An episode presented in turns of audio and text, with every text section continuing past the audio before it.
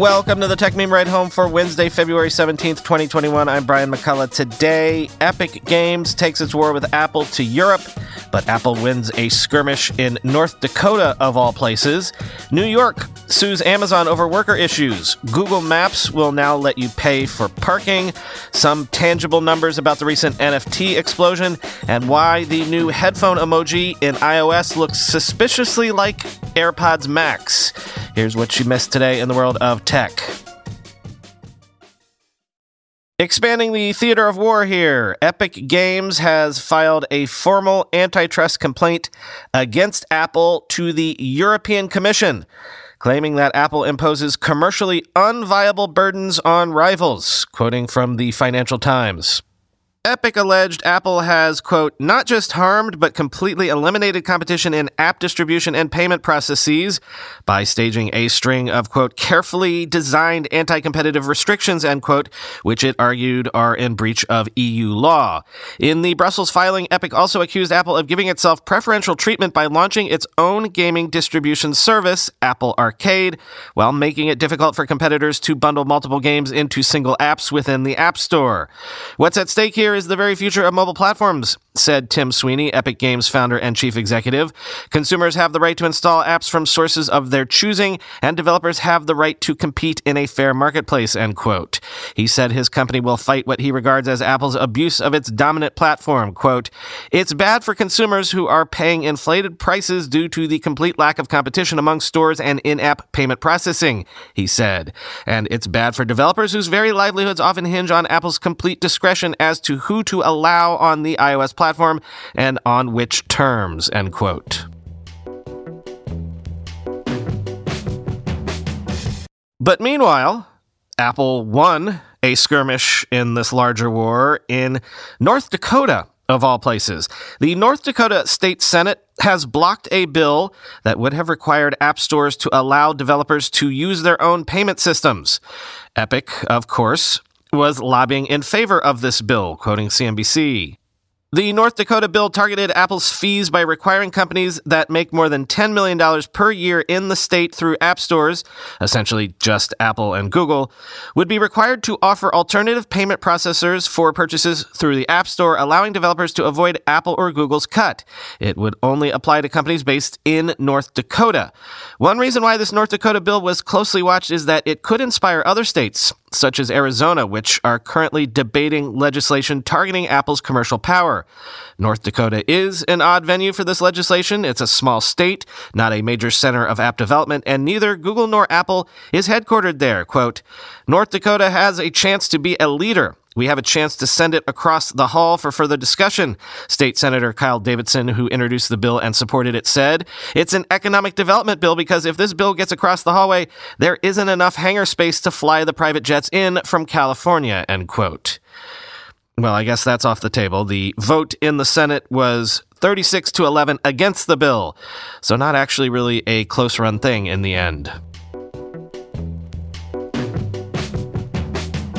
And meanwhile, closer to home, at least for me, and also on an unrelated topic, the New York Attorney General Letitia James has sued Amazon, alleging it inadequately protected workers from COVID 19 in Staten Island and Queens and retaliated against employees who raised concerns. So, this is quite literally talking about the very people who are responsible for getting Amazon boxes to my doorstep every single day, quoting the New York Times. The case focuses on two Amazon facilities, a large warehouse on Staten Island and a delivery depot in Queens. Ms. James argues that Amazon failed to properly clean its buildings, conducted inadequate contact tracing for known COVID 19 cases, and, quote, took swift retaliatory action to silence complaints from workers. Quote, Amazon's extreme profits and exponential growth rate came at the expense of the lives, health, and safety of its frontline workers, Ms. James argued in the complaint filed in New York Supreme Court. Kelly Nantel, a spokeswoman for Amazon, said the company cared, quote, deeply about the health and safety of its workers. New York, in its suit, said Amazon received written notification of at least 250 employees at the Staten Island warehouse who had COVID 19. In more than 90 of those cases, the infected employee had been at work in the previous week. Yet Amazon did not close portions of the building to provide proper ventilation, as the state required, the filing said. Ms. James said that until at least late June, Amazon did not interview infected workers to determine their close contacts and instead relied on reviewing surveillance footage, which could take three days, and did not cover the entire warehouse. The lack of interviews, quote, created a very time consuming process which did not identify close contacts in a timely fashion, the complaint says. She also argued that Amazon retaliated against Christian Smalls, a worker the company fired in the spring. Mr. Smalls had been raising safety concerns with managers and led a public protest in the parking lot of the Staten Island facility, end quote. Speaking of Amazon, they are rolling out an unusual new take on crowdfunding, of all things. Yes, the richest company in the world isn't going to produce this cuckoo clock unless enough of you pony up ahead of time to hit its pre order goals, which is interesting. Quoting The Verge. Amazon is launching a new consumer outreach program it's calling Build It. The idea is a safer spin on a familiar crowdfunding idea. If enough people pre order something, Amazon will produce it. And if not, it won't. The company is starting with three Alexa powered gadgets a cuckoo clock, a thermal sticky note printer, and a smart scale that can provide details on the food you're weighing via a separate Echo device. All three concepts are going up for pre order today as part of Amazon's program for creating experimental hardware. It has already made some devices it doesn't consider mainstream yet, like the Echo Frames under the Day One Editions branding, but Build It is a subset designed for gadgets that won't even be released without proof of demand. Where Kickstarter and Indiegogo offer the good vibes of supporting a startup and also the risks that go along with that, Amazon's take is simply to display a progress bar of pre orders. Customers can cancel their order at any time or return the product should it end up being produced. Amazon's program is presumably designed to pick up the marketing benefits and hype that a product can get from a crowdfunding campaign. It may also be designed to seed the marketplace with more Alexa powered gadget ideas. In any case, Amazon isn't looking to crowdfund these gadgets, merely gauge customer interest. When asked if Amazon planned to offer Build It campaigns to third party companies in the future, a spokesperson wouldn't comment. They also wouldn't comment on what exactly the pre order goals would be. Rather than displaying a total dollar amount, as in crowdfunding, or even a total number of desired pre orders, Build It campaigns will simply display a progress bar with a percentage next to it, end quote. Which again, why don't you just do the market research yourself and just release the product? Why get us involved in this? Anyway, if you support the goal, you do get pre order prices, whatever that means.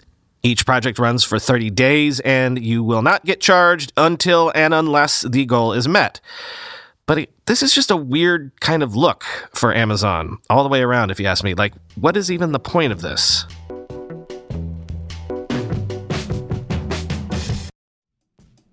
Let's be real for a minute. Most guys would wear a t shirt every day of their lives if they could. The problem is that most t shirts are not acceptable to wear at work or out on a hot date night. But today's sponsor, Cuts, has finally changed that. Cuts t shirts are such high quality, wrinkle free, and so buttery soft that you can look like you're dressing up even when you're dressing down. Yeah, you heard that. Wrinkle free. You never have to substitute comfort for fashion ever again. If you see me in a t shirt, it's likely one from Cuts. I'm also a huge fan of their AO 5 pocket pants. The right sort of step up from jeans without going all the way into dress pants, like literally my ideal Venn diagram of professional looking but comfortable feeling. When you touch something from Cuts, you can immediately immediately feel the quality. Their proprietary fabric blends are ridiculously soft and breathable, they don't wrinkle, and they look way more expensive than they actually are. For a limited time, our listeners get 20% off your entire order when you use code RIDE at checkout. That's 20% off your order at cutsclothing.com with promo code RIDE. Please support our show and tell them we sent you. Experience the perfect blend of style and comfort with Cuts Clothing. Cutsclothing.com, promo code RIDE for 20% off. We all know there are things in life that you have to compromise on, but when it comes to your health, there is no compromise. So don't go back to that one doctor who uses your appointment to catch up on the latest headlines, their family group chat, their crossword puzzles, just because they're available right now or they take your slightly sketchy insurance. Instead, check out ZocDoc, the place where you can find and book doctors who will make you feel comfortable, listen to you, and prioritize your health. And you can search by location, availability, and insurance, so literally no compromises here because with ZocDoc, you've got more more options than you know. ZocDoc is a free app and website where you can search and compare highly rated in network doctors near you and instantly book appointments with them online. Once you find the doc you want, you can book them immediately, no more waiting awkwardly on hold with a receptionist. And these docs all have verified reviews from actual real patients. We're talking about booking appointments with tens of thousands of top rated, patient reviewed, credible doctors and specialists. I have personally used ZocDoc to find a podiatrist when I needed one for the first time ever in my life. Go to ZocDoc.com slash TechMeme and download the ZocDoc app for free. Then find and book a top rated doctor today. That's Z-O-C-D-O-C dot com slash TechMeme. ZocDoc.com slash TechMeme. This, on the other hand, I can definitely see the point of and am excited for it. Google Maps will now let you pay for public transportation and parking inside the Google Maps app itself, quoting The Verge. Google Maps is integrating two mobile parking payment services into its app, Passport and ParkMobile. Both offer the ability to find, pay for, and replenish parking meters or parking lot fees through a smartphone app. Now those features will also be available in Google Maps. According to the company, quote, simply tap on the pay for parking button that appears as you near your destination. Then enter your meter number, the amount of time you want to park for, and tap pay. Need to add more time to your meter? Easily extend your parking session with just a few taps, end quote. The ability to pay for parking in Google Maps will be available in 400 plus cities in the U.S., including Boston, Cincinnati, Houston, Los Angeles, New York, Washington, D.C., and more, Google said. Android phone users will get the feature first, with iPhone owners soon to follow. Paying for public transportation will work much in the same way. If you are searching for transit directions in Google Maps, you'll see an option to purchase tickets appear alongside your results. Similar to the pay for parking feature, customers will need to have a Google Pay account linked to a valid credit or debit card to make the transaction. Then customers can use their phone, either in a tap to pay situation or by showing a digital ticket to a conductor to ride public transportation. And in places like San Francisco Bay Area, customers will be able to buy a digital Clipper card directly from Google Maps maps. The feature will be available to use in over 80 transit systems around the world, Google says, end quote.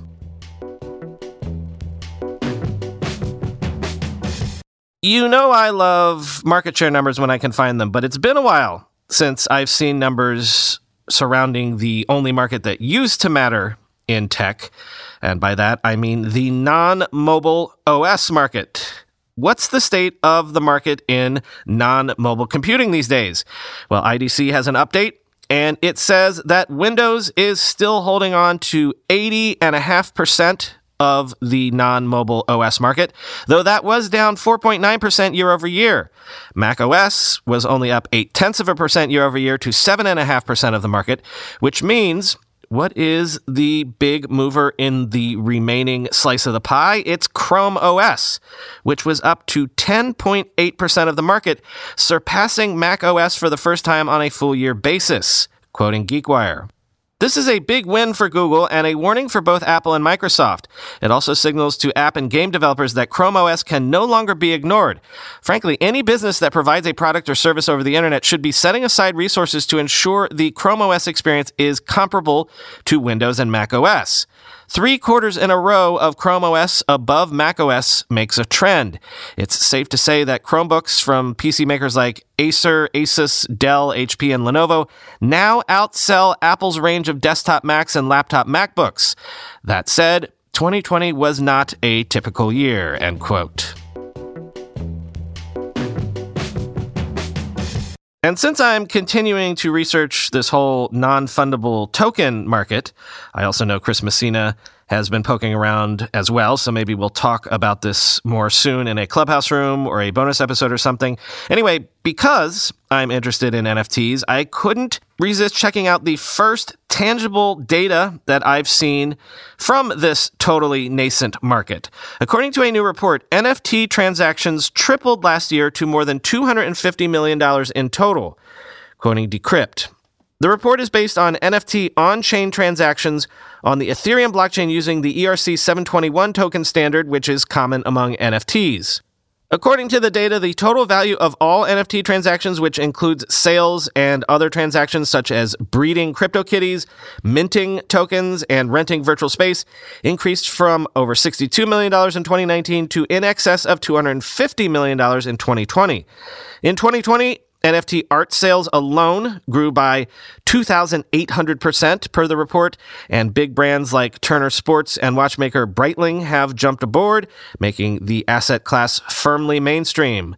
Quote, traditional brands like Nike, Louis Vuitton, and Formula One are already spearheading the first generation of commercial uses for NFTs. Nadia Ivanova, chief operating officer at L'Atelier, told Decrypt, We expect to see more brands entering and investing more resources in this space as they find new ways to engage virtually and profitably with their customers via NFTs, she added. According to the report, the total number of active wallets transacting with NFTs grew 97% between 2019 and 2020. On top of this, the accelerating growth of NFTs through 2020 suggests a strong upward trend in 2021, according to the report. Focusing purely on NFT sales, virtual worlds that house numerous virtual assets, as well as land, form the biggest sector of the market with 25% of total sales, but virtual art was the strongest strongest performing segment in terms of growth and made up 24% of the market.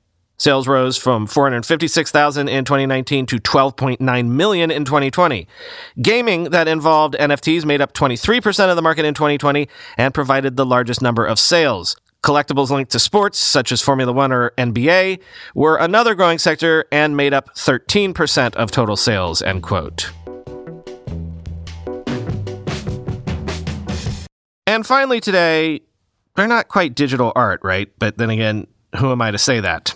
Emojipedia has a first look at the 217 new emojis that are coming soon in iOS 14.5, including a syringe with and without blood, couples with a mix of skin tones, female avatars with beards, and AirPod Max headphones. That's right. The typical headphone emoji on iOS has now been changed to be an absolute dead ringer for those new AirPods Max. Nice bit of branding there. Quote, Coming to iOS this spring in the Northern Hemisphere, these updates are in the latest iOS 14.5 Beta 2 available for developers now. This is a different schedule to usual as Apple only just released a whole batch of new emojis in iOS 14.2 in November. The change isn't part of some new initiative at Apple, but stems from Unicode's new release schedule. For the past few years, emojis were approved in January to March and came to iOS around the October to November period. This allowed Apple to release, for example, iOS 11 in September 2017, followed by new emojis in iOS 11.1 in October 2017. The same trend continued with new emojis appearing in iOS 12.1, iOS 13.2, and iOS 14.2, all release in October following the 0.0 release. With emojis now approved in September, Apple's choices were to wait an entire 13 months to add the latest emojis, probably too long, one month, probably too short, not enough time to prepare and test, or what they actually decided on pick a new spring release date. As with all beta software, designs are subject to change prior to the final release. End quote.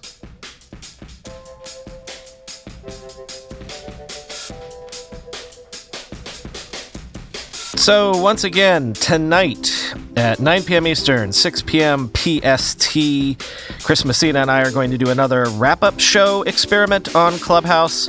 Again, we're going to talk about what we talked about on the show today and also yesterday, I suppose.